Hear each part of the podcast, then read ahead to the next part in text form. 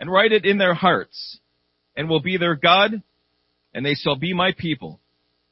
And they shall teach no more every man his neighbor and every man his brother, saying, Know the Lord, for they shall all know me, from the least of them unto the greatest of them, saith the Lord.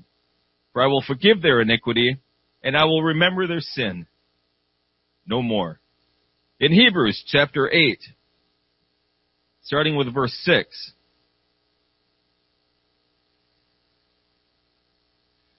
we read kind of the fulfillment of that. It begins by saying this, Hebrews chapter 8 and verse 6.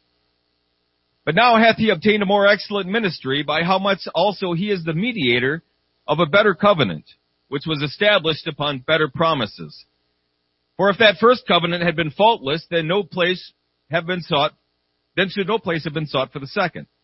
For finding fault with them, he saith, Behold, the days come, saith the Lord, when I will make a new covenant with the house of Israel and with the house of Judah, not according to the covenant that I made with their fathers in the day when I took them by the hand to lead them out of the land of Egypt, because they continued not in my covenant, and I regarded them not, saith the Lord.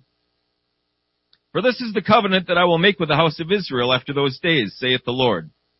I will put my laws into their mind and write them in their hearts, and I will be to them a God, and they shall be to me a people. And they shall not teach every man his neighbor and every man his brother, saying, Know the Lord, for all shall know me, from the least to the greatest.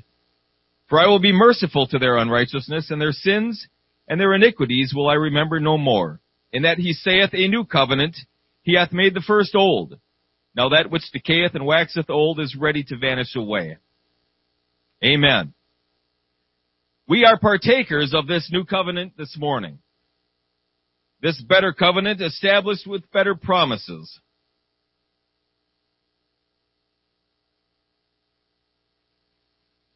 Do we understand though exactly what we have covenanted with God in the first place? The covenant that we live under. The covenant that was established with us by God when we came to Him in New Testament salvation.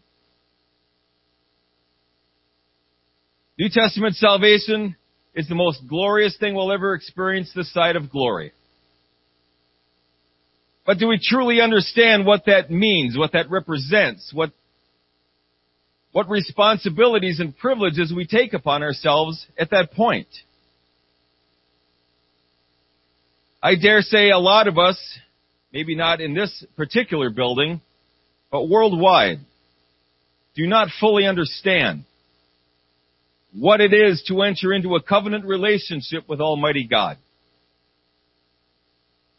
There certainly are privileges, exceeding good and precious promises that have been established